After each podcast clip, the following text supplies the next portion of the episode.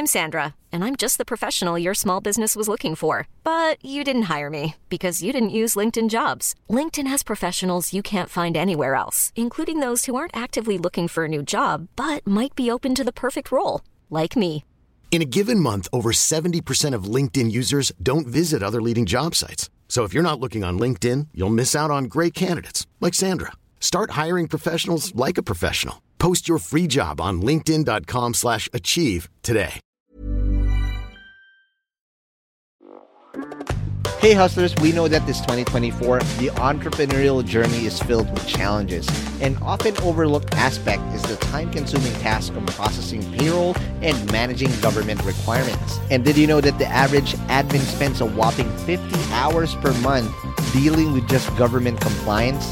That's time you could be spending on growing your business, or let's be honest, taking a well-deserved break. But fear not, we got a game changer for you. Introducing Sprout Solutions and their tailored solutions for MSMEs, called the Payroll Starter. With Sprout Solutions Payroll Starter, you can finally reclaim your time and get your life back on track.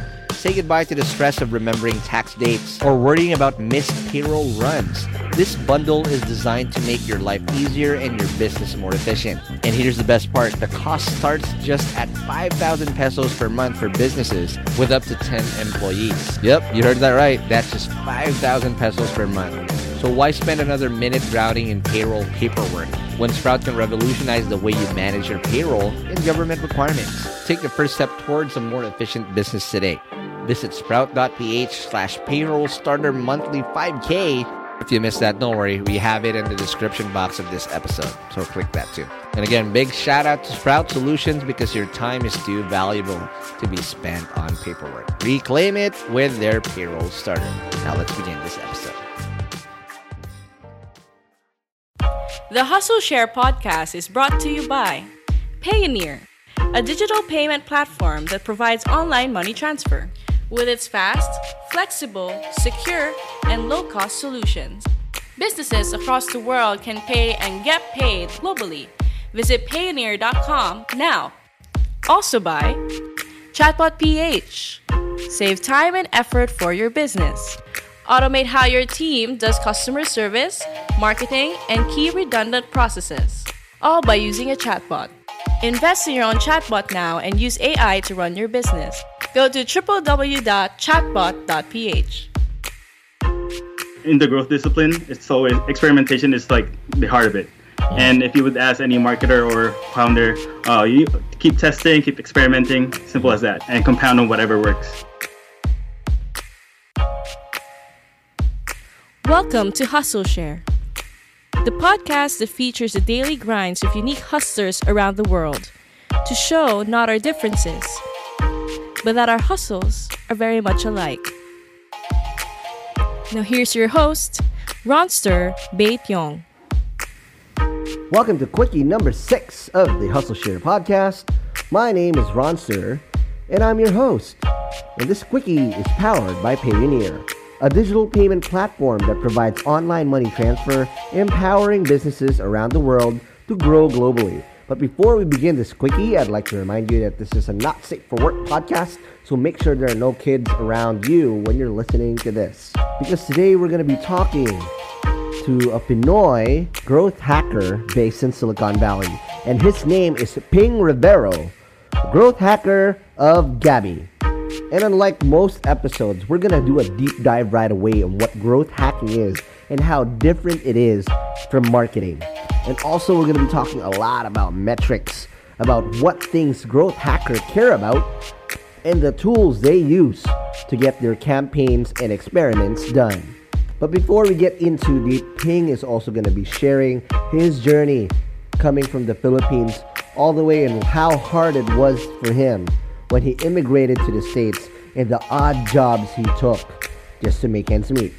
He's also going to share with us the key skills that he learned working for startups here in the Philippines that allowed him to get the job that he wanted back in Silicon Valley. And lastly, be ready to take down notes, because Ping is going to share a lot of tools and hacks that he uses to get his hustle done, along with the new thing he's doing to help Filipino founders in AI and big data achieve the growth that they need.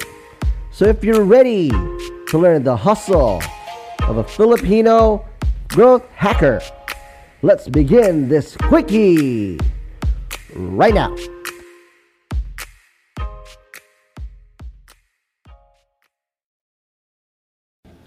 Welcome to the 6th quickie of the Hustle Share podcast. Today we're going international again. This is becoming a trend, right? Last week we had a really special girl in the Bay Area doing her stuff, and now we have another one from the Bay Area. So San Francisco needs to pay us already. And today we have Mr. Ping Rivero, and we're going to discuss the hustle of a Pinoy growth hacker. Ping, well, welcome to the show. Thanks for having me. All right. So, Ping, let's just go straight to the jugular as always, like we always had in the show. What's your hustle? So basically I'm a growth hacker based in the Bay Area. Boom. So currently I'm working as a growth lead for a insurtech startup called Gabby here in San Francisco. It's not Gabby. Okay? It's not. Yeah, it's Gabby. Okay, yeah. So Gabby, like the gulay that we'll have here. The gulay, yeah. That makes sinigang really good. That's it. So, yeah. Mm-hmm. So, as a growth hacker, just shed up some light. This is one of the first things I thought of looking at your profile, right? Let's provide some depth into this, because this is probably one of the most misinterpreted terms, especially in startups, that's being used, because you have marketing and then people always like, yeah, I'm doing growth hacking. But those are two different things. Can you just shed some light what a growth hacker does, and how important is it from a startup's point of view?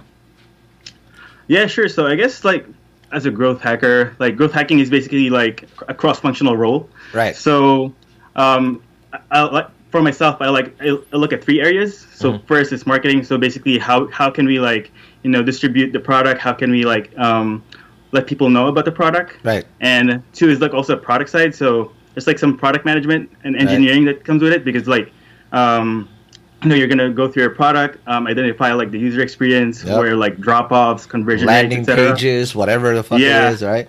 Mm-hmm. And then lastly is it's all about data. So there's a lot of data analysis and data science that comes with it, because each decision you make, it's pretty important that you have some data that to back it with before you make your decisions and execute your strategies. Absolutely. And this is where metrics come to at the very core, because as any kind of episode, I always ask about the metrics. But in growth hacking is always about the metrics. And there's just from what I know, right, from early a little bit of growth hacking that I did as a one-man founder for a long time when I was doing it. Yeah. There's two types of metrics that startups use, and people often mistake one for the other. First one is vanity metrics. These are the metrics that make you feel good but doesn't do shit for your business. And then there is the actionable metrics. These are the metrics that actually impact you. And out of the actionable metrics, the one thing that really I care about is my OMTM, which is the one metric that matters. Is that fair to say that this is probably the core of what growth hacking would always be? I think it's a pretty valid metric, because another term for the OMTM is basically the North Star metric, because North Star is basically the metric that the whole team is optimizing for in order to escalate your growth. Yeah, when shit hits the fan, that's the only thing you look at technically. Yeah, so it basically aligns the whole team. Sounds good. So North Star metric, I'll take note of that and put that in the show notes. Now, okay, let's take a back step here, like a James Harden move, real quick, and then let's talk about your journey real quick, Ping, because I'm looking at your journey here, and then you were born and raised, and even attended university in the Philippines, right? Can you talk about that and how that honed you into being in tech? Yeah, sure. So I guess first I came from a science high school, so I was very inclined with a lot of math and science. Right. And eventually my parents forced me to take a IT degree. Yeah. So I think it. So people, you like the computer. You do IT there. Yeah, exactly. So yeah, I took up information systems in La Salle. Right. So Lozol for my fellow Lazalians, Lozol. There you go. And Lozol, bro. That's it, bro. Chong, bro. Yeah. So yeah, that's where I kind of. That's where I kind of got like my engineering and software business background, mm-hmm. and eventually that kind of made my journey into being involved in tech. Got it. And then after school, you did IdeaSpace, which is like right straight in juggling. Now you're working with Earl hand in hand, which is fucking weird. Probably it's like, oh shit, I just interned for this guy and now I'm working with him. Right? It's probably that's still surreal at some point. Just trying to empathize with you. But what did you do in IdeaSpace, and how did that impact you further into being in tech? Yeah, sure. So actually, I did IdeaSpace prior to graduating. So I did my. Yeah, I did my so this was like a required internship for us mm-hmm. in college. So reason why I took IdeaSpace was that I was really interested in startups, like even I was in second year college. Wow. And like I took a different route because like my classmates went to HP or like Accenture. Got it. And I decided to go to IdeaSpace. Mm-hmm. And yeah, when I was in IdeaSpace, I took the interviews. I just got really hooked, basically, because I love what they're doing. They're helping like startups grow.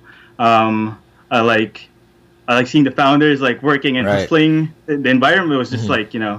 It got me hooked, that really got my hands dirty into doing startups. So.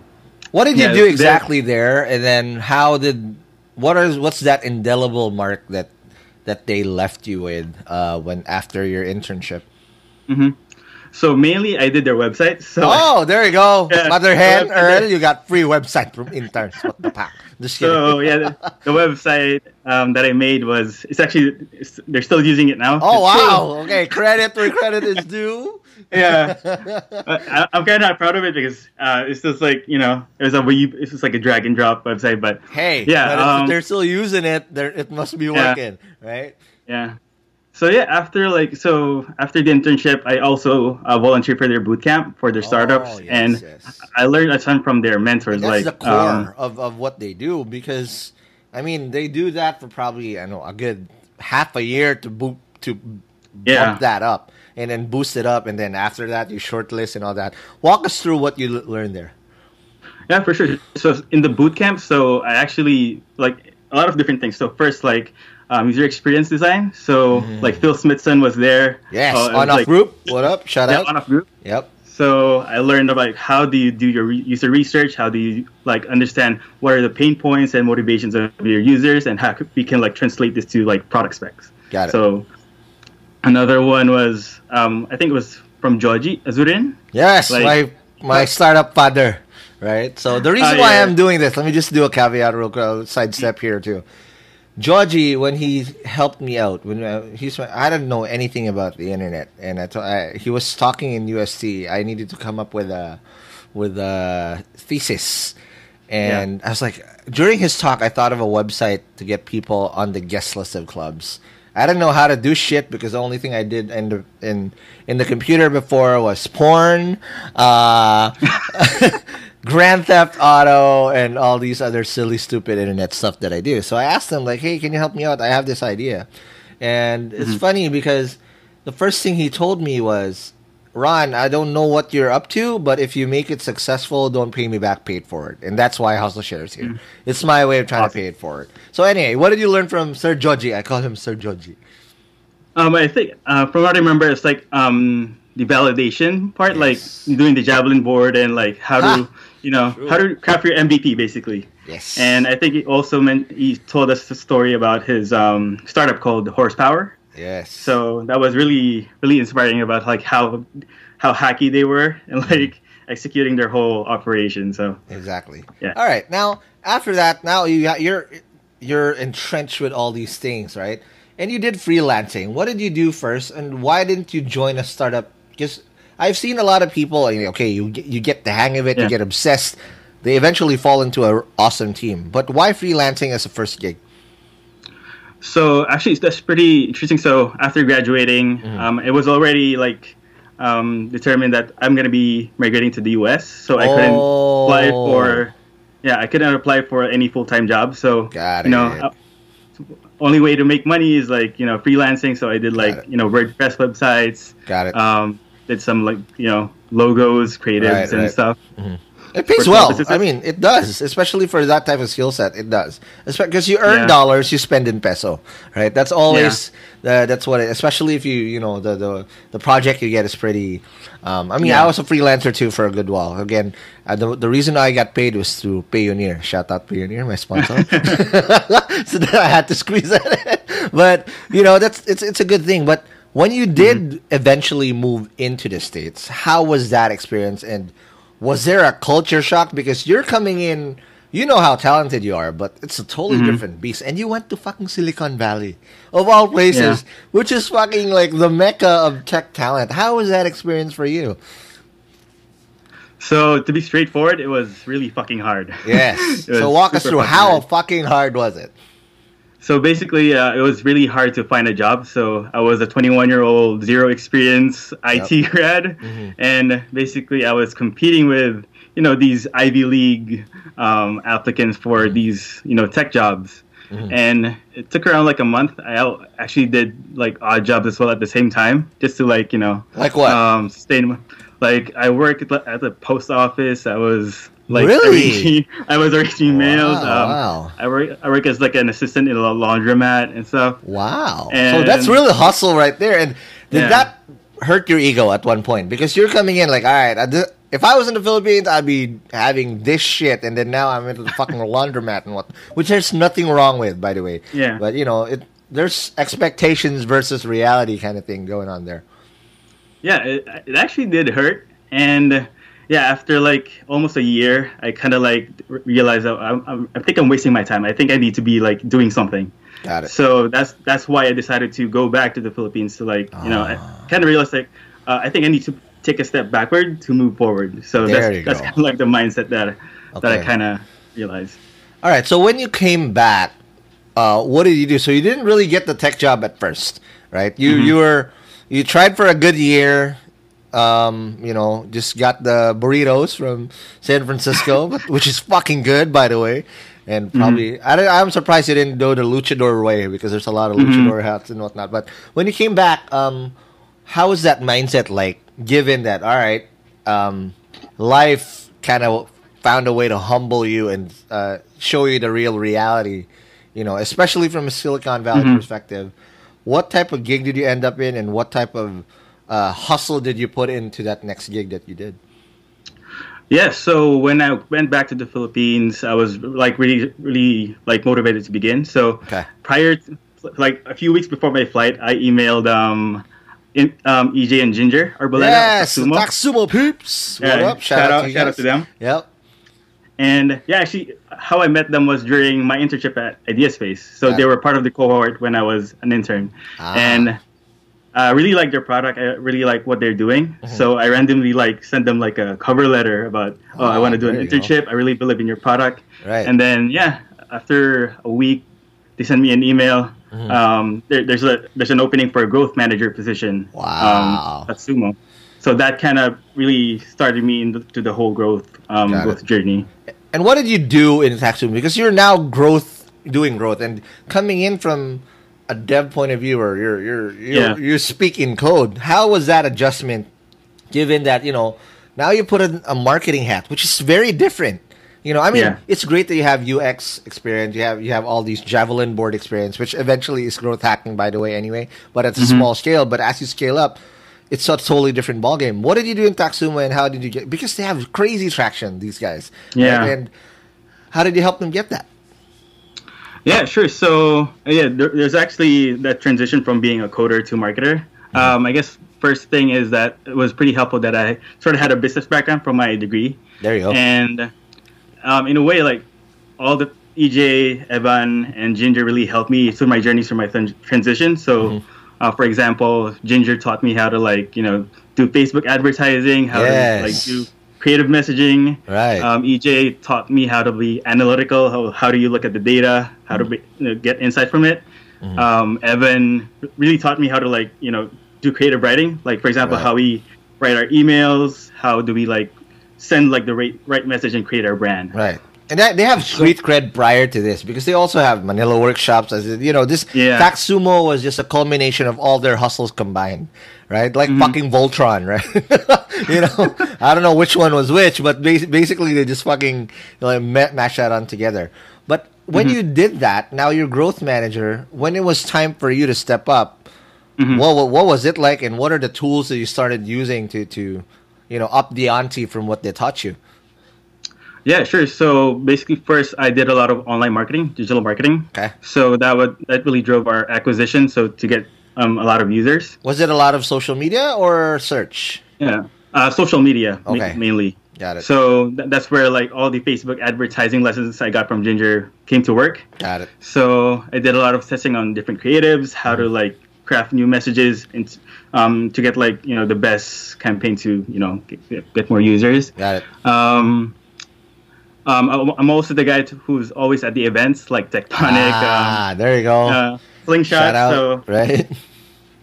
All those events, I'm one of the guys that always talks to people. Oh, there this is Taxumo. This is how it works. Nice. No, you have to go do, because if you're just behind the scenes and you're not getting your feet wet in there, then it's useless. But real quick, Ping, let's take a break, and when we come back, let's talk more about your journey and how eventually you're trying to pay that forward towards the end through Cognitive Labs. But more of that after the break. When you're ready to pop the question, the last thing you want to do is second-guess the ring. At BlueNile.com, you can design a one-of-a-kind ring with the ease and convenience of shopping online. Choose your diamond and setting. When you find the one, you'll get it delivered right to your door. Go to BlueNile.com and use promo code LISTEN to get $50 off your purchase of $500 or more. That's code LISTEN at BlueNile.com for $50 off your purchase. BlueNile.com, code LISTEN. Hiring for your small business? If you're not looking for professionals on LinkedIn, you're looking in the wrong place. That's like looking for your car keys in a fish tank. LinkedIn helps you hire professionals you can't find anywhere else, even those who aren't actively searching for a new job but might be open to the perfect role. In a given month, over 70% of LinkedIn users don't even visit other leading job sites. So start looking in the right place. With LinkedIn, you can hire professionals like a professional. Post your free job on linkedin.com/achieve today. Hey guys, I have a very, very exciting opportunity I want to share with you guys. If you're a B2B startup founder, listen up. Your ticket to growth is here. Introducing Impact 24, the Philippines' largest B2B SaaS challenge. Calling all startups in their pre-launch, pre-seed, or seed stages, this is your chance to accelerate your growth. Submit your pitch to Impact 24 and get ready for a 10-week intensive program to elevate your solution. What's in it for you? How about up to 500,000 pesos in MVP project support, exclusive credits from industry partners, personalized mentoring, and a shot to pitch at SASCon.ph, the country's biggest SaaS conference this April. But you gotta hurry up because submissions close on January 26, 2024 already. Don't miss out on this opportunity to take your startup to new heights. Apply now at saschallenge.ph. That's saschallenge.ph. And good luck, and I'll see you guys in Impact 24. And we're back from the break. We're still with Ping Rivero after that weird fuck-up on the internet. It was just really right on time before we everything just went weird. But Ping, before we ended, I mean, we took the break, right?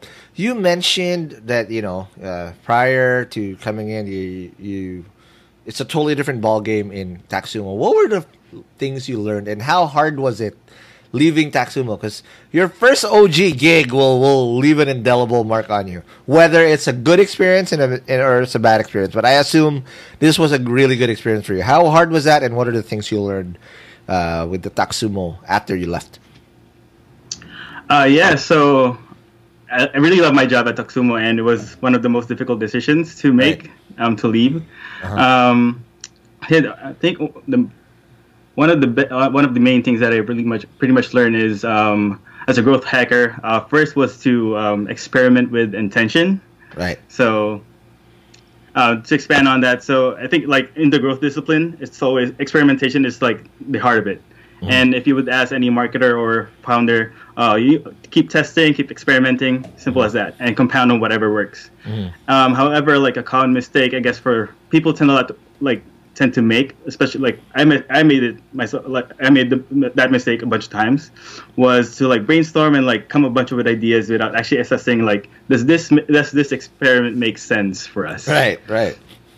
So, like for example, give just a quick samples like.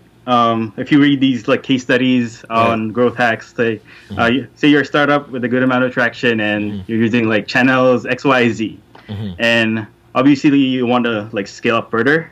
And you saw like affiliate marketing was done by like say example Uber to like grow their company, and eventually let's try affiliate marketing because Uber like grow like 2x right. They did, but that was Uber. Marketing. Right, but yeah, it's just like hypothetical. But yeah, right. I guess like these things like this gets you excited. Like, oh, let's try this out, and like we can probably get a lot of users, but eventually it fails. Got it. So, I guess just like the key points here is basically like be intentional about your experiments and always think about product or channel market fit. Channel market fit. So, what is channel market fit? Yeah. How do you define that you have channel market fit? Yeah, channel market fit is basically like if this like I guess like growth channel or marketing channel really fits your business. Got it. So, like for example, if in Gabby we're an insurance startup, but it makes sense to like throw ads on Pinterest, Yes. So that's like. You really have to like have a a buffer and really need to take some time to assess if this is actually making sense to your business, if it would actually contribute to your growth. Absolutely, and I totally agree with that because especially in my first startup, Party File, right? That was a B2C product. Actually, it was a B2B2C because I had to match the demand of people going to clubs. And I had to get enough people. The problem was I was so heavy on acquisition that it was a leaky bucket, meaning I acquired so many, but I lost probably 80-90% of them, which is hard. It's similar to dating, like how dating apps, they're kind of fucked because the end game that they want people to have is to be in a relationship. But when they do end in a relationship, that means that you're gonna lose users. Same way with nightlife, right? When people get into the club and then they become regular partygoers, they'll meet someone in the club that they won't need your app anymore. Right? So it's always that. And then the channel that you said, channel market fit, that's not a holy grail kind of thing too, because if something works now and you fucking double down, eventually that's gonna die. You're gonna have to find another way to another stream to get people from. But if you do get the holy grail channel, I call it the holy grail channel. Like for example in Chatbot, our holy grail channel till now is search. Nothing beats that because I bought the right domain, right? Because that dude, you're gonna have to pay a lot of SEM just to beat us there. But if you're competing like in a crowded marketplace where it's like social, where everybody's trying to compete for attention, then it's hard to stand out. That's a question I have. How do you stand out and target the right people and convert them? Because the last thing you want to do is do a shotgun approach, posting ads and content to people that won't convert and whatnot. But for you, how do you identify them? Similar to like how we watched the growth hack, I mean the great hack in fucking Netflix, right? They were very intentional. They identified each type of voter type and they showed the right content. For you, how do you think that matters and how do you make that work? Yeah, sure. So I think three main things I usually look at to how do I target the right audience is first, you like look at your data. So basically study the behavior of your users. How do they interact with your product, or what are the pain points and motivations that you can use in your you know, let's say your messaging or like your call to action and stuff. Right. Number two is dive into customer like customer service. Yep. So in Taxumo, I was actually one of the persons like, you know, answering support tickets and stuff on Intercom. Mm-hmm. And that really gave me like a lot of learning on like what does our user really need. True. Or what resonates with them. Okay. So that was very integral in like, you know, our overall branding and messaging for our campaigns. Mm-hmm. And another one is user research, basically. So both qualitative, like doing interviews with your actual users, and quantitative. So that comes in with like, you know, using different tools like Google Analytics and Amplitude. So those give you like a lot of insights, and eventually, you know, creates a lot of learnings that you can execute on. Absolutely. Now, okay, last few questions here in terms of what it is. So you then went back to the U.S. Now, when you came back, how was the swag like? So it's like you got your feet wet, you got some stripes under you. How were you now able to get the gig that you wanted to get it done? So, to be honest, it wasn't easy as well. So how? But it was different. Some experience. Okay. Uh-huh. Yeah. So I guess my experience with Taxumo gave me really, like a lot of confidence, but I guess like in the job search, it's still pretty hard. Mm-hmm. So the journey was still like I had a typical immigrant journey where like I really start from zero network, zero job prospects, and you know, very little money. Right. So while I was like searching for my job, I was like doing odd jobs as well, like. I was cutting fish at a grocery store. Right. I was an Instacart shopper. Right. And eventually, I got the opportunity for a marketing position for a sports e-commerce store called Fanatics. Fanatics. So, this is not the rap group, right? Because there's Fanatics. There's like what? No. This is Fanatics Inc. No. Okay. So what? Being in marketing, and you now know how to kind of do that already. What did you do there? Yeah, so my role there was more like very specific. So basically, I work in marketing focused on display. Mm-hmm. So if you go to any website, if you can see like those images like bouncing around the website, those are like the ads that I was trying to run. Right. So basically, we were very very focused on ROI and like trying to get a lot of revenue from our store. So I remember. The biggest campaign that I ran was when LeBron James decided to go to the Lakers. Oh, wow. Yeah, that's money right there. That's money, right? Yeah. So what I actually did there was I know like he has like four teams in mind, like the Rockets or like Sixers. Right. So I just like created four campaigns in preparation. Right. And then he like made the decision, okay, turn on. Boom. And then the sales just like kept coming in, and like ROI was like 200%. You made bank just because of the LeBron effect. Yeah, was in full swing. Yeah, LeBron. Okay, sounds good. Now let's talk about Gabby. Now, how did you get this Gabby opportunity, and what do you do there? Being now fully in growth, because you know, again, a little sidestep here. Kept doing sidesteps like I'm Giannis Antetokounmpo now, but growth hacking, the way I understand it, and please correct me if I'm wrong, the thing that separates a marketer from a growth hacker is a marketer only cares about the top of the funnel. When you say the top of the funnel, right, I like using Dave McClure's metrics, the Pirate Metrics, AARR, right, the RR metrics, so acquisition, activation, retention, referral, revenue, or whatever the R's you want to be, depends on what your business model is. Most marketers that I know only care about the first two A's, acquisition and activation. They don't give a shit what happens downstream in the funnel. But a growth hacker cares about each level, because that's you coming in from. That's just like what Mika said in her episode. You know, the metric that they care about in LinkedIn, though she's at the top of the funnel, is the one at the bottom. Is that fair to say? And what did you now apply that for in Gabby? Yeah, so I guess like as a growth hacker in Gabby, I look at, instead of like just looking at the two top files like awareness and acquisition, I look at all the steps. Correct. So first, like I would like study our marketing campaigns and how we can like acquire users at the lowest rate or like the most efficient way. Right. And then I'll dig into the product and look at at each step I'll identify where the users are dropping off and how we can run experiments like A/B tests and multivariate tests on to improve the conversion rate until they reach to the end of the funnel. Got it. So, I think that pretty much encompasses the whole role of a growth hacker. It's you really tackle the whole funnel. All right. Now, last few questions for tips in terms of if a marketer wants to be a full-grown growth hacker, what would be your advice for those people that want to tackle this on?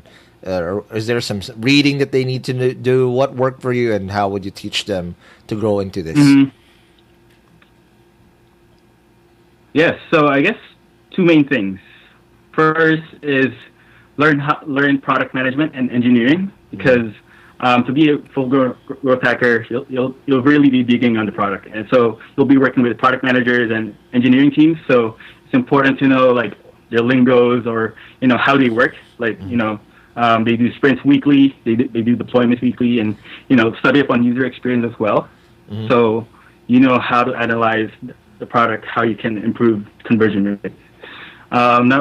Another one was the biggest lesson that I kind of learned here as well is to learn statistics, basically, because this is growth hacking is a pretty number-driven game. Mm-hmm. Other than looking at for example the rate of change of this and to this, right? You really need to learn statistical significance, how to do correlation analysis, regression models, right? So those are very important concepts that you need to learn, and then it's going to be really beneficial when you're doing growth hacking. Are there any online tools that you'd recommend for them to start that help you out when you are doing this? Because there's no course for this. All of this is self-taught. What were those that work for you, and how can they check that out? Yeah, so basically my main tool is YouTube. I YouTube a lot of. But you have to be deliberate over what you. Shit. Yeah. So right. So one YouTube channel that I recommend is called Measure School. So that channel really helped me on how to do the data-driven way of digital marketing. So that's his tagline. Basically, all the technicalities of how to do marketing is pretty much in there. It's a good source. Measure School, right? Another website is by a venture capitalist named Tom Tungus. Tunguz. We'll have all of these in the show notes, by the way. So if you don't get that, we'll put that into the show notes so you can check it out with the links. Yeah. So Tom Tungus really helped me understanding the whole numbers game, which metrics to focus on, how do these metrics allow you to get insights from your strategies and campaigns, and that's a really good source to if you really want to learn how to crunch the numbers. All right, sounds good. Now let's talk about the whole hustle now, why we're also doing this. Cognitive Labs, given that you have an experience here, and now before we delve into that, how's the experience now that you were used to intern for Earl Valencia, the president of IdeaSpace, and how did this come about? How did you guys form this thing? Yeah, sure. So actually, during my internship, that's when Earl left for New York. So this is your first time. I moved here, this is the place where we just really got officially acquainted. Mm-hmm. Cognitive Labs came about when there was an event in the Philippine consulate talking about AI, right? How it will affect the Philippines. Yes. So Ralph Regalado was there from Fenty, right? And pretty much Earl just he became this very innovative guy. I think we need to start something that that's really focused on AI. Right. So that's how the idea for Cognitive Labs came about. Right. And it initially started to be an internship incubator where interns would build the products. Right. But eventually we pivoted to a startup incubator focused on AI and data enabled startups. So I'm very curious because the main goal here was to really Yeah, sorry about that. I was talking to Earl a few days ago. I was like, hey, I'm in AI. That's my main hustle. I'm in Chatbot.ph. If I'm a AI-driven or AI startup from the Philippines, right?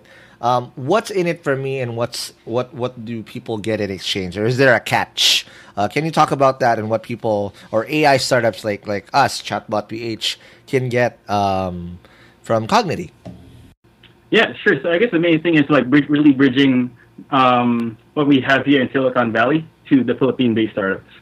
So we have we recruited a lot of mentors that are based here, like from big companies that really got into, you know, the data and AI space. Like we have someone from Amazon, we have someone from Spotify.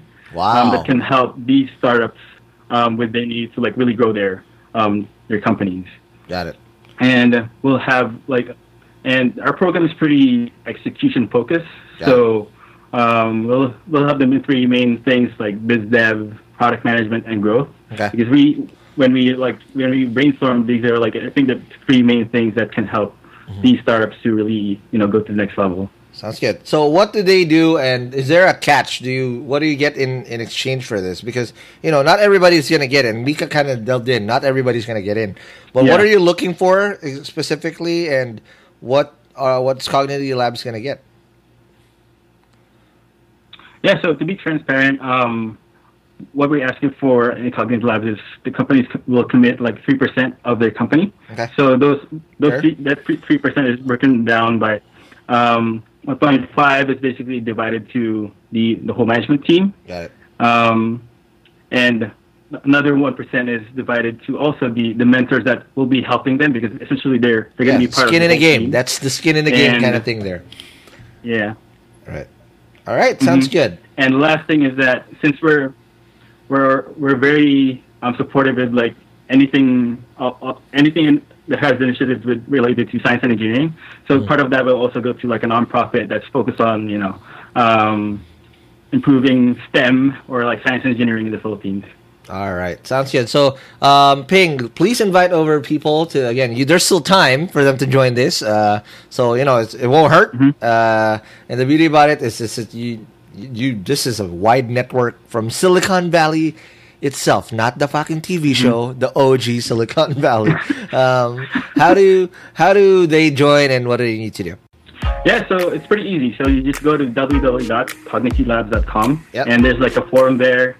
Only takes 3 to 5 minutes to fill up. So just submit your applications, and we look forward to seeing your crazy idea. There you go. All right. Again, it's AI is a feature. I totally agree with Ping, and I'm also in the same space, and there's more than enough space for a lot of players, because if we don't do it for the Philippines too, we're gonna be the hardest hit across the world, because our one of our main sectors is BPO, and if we don't transform into something AI focused, we're gonna be fucking fucked. So just to say, so we need to start now and help our countrymen across the world to be able to prepare for this. Again, Bing, thank you very much for having this quickie with us. Awesome, thank you, Ron, sir. And I'll see you guys in the next quickie. Peace.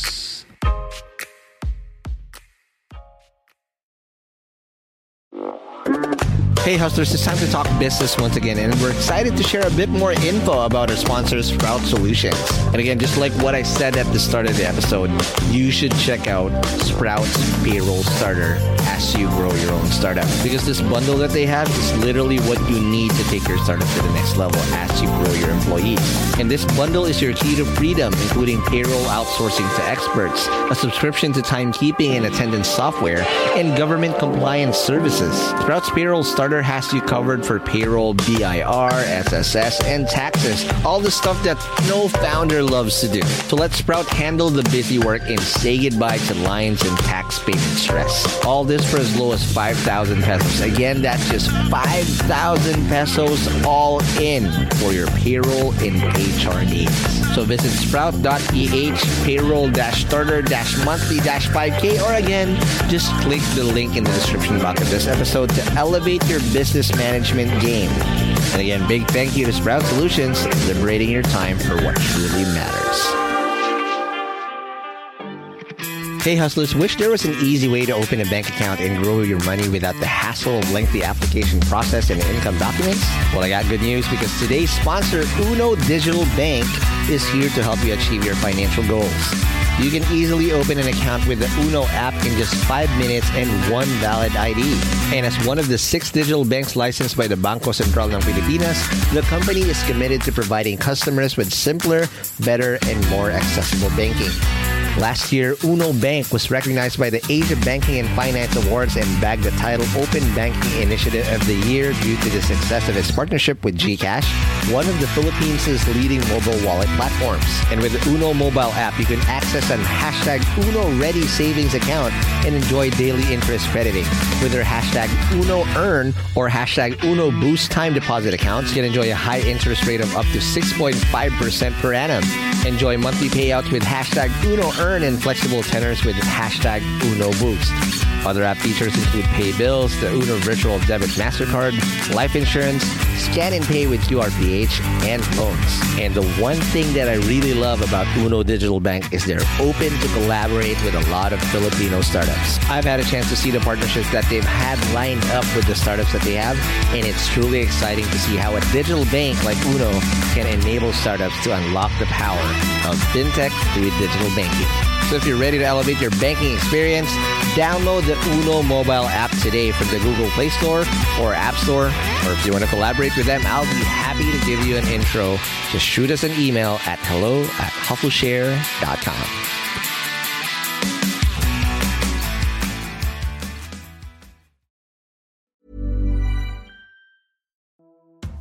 Hey hustlers, I hope you're having a great 2024 so far. As you know, a lot of startups had a very challenging 2023, and hopefully things are going to do better this year for a lot of us. Not just because it's the year of the dragon, but also because our sponsor Dragon Pay is here to help your startups process payments in the most efficient way. Established in 2010, Dragon Pay empowers businesses of all sizes to accept and disperse payments through secure and convenient channels, giving your customers the flexibility to choose the payment method that suits them best. With over 85 partner channels, 35,000 partner branches nationwide, including QRPH, e-wallets, crypto, buy now, pay later, and many more. They also process an astonishing 15 million transactions processed globally each month. Dragon Pay is your trusted choice for online payments. And here's something to show you how legit Dragon Pay is. Dragon Pay was named FinTech of the Year at last year's Philippine FinTech Festival in 2020. So let's make 2024 extra prosperous for you and your startup in this year of the dragon. For more details, head on over to dragonpay.ph. That's dragonpay.ph. Trust the pioneer. Trust Dragon Pay.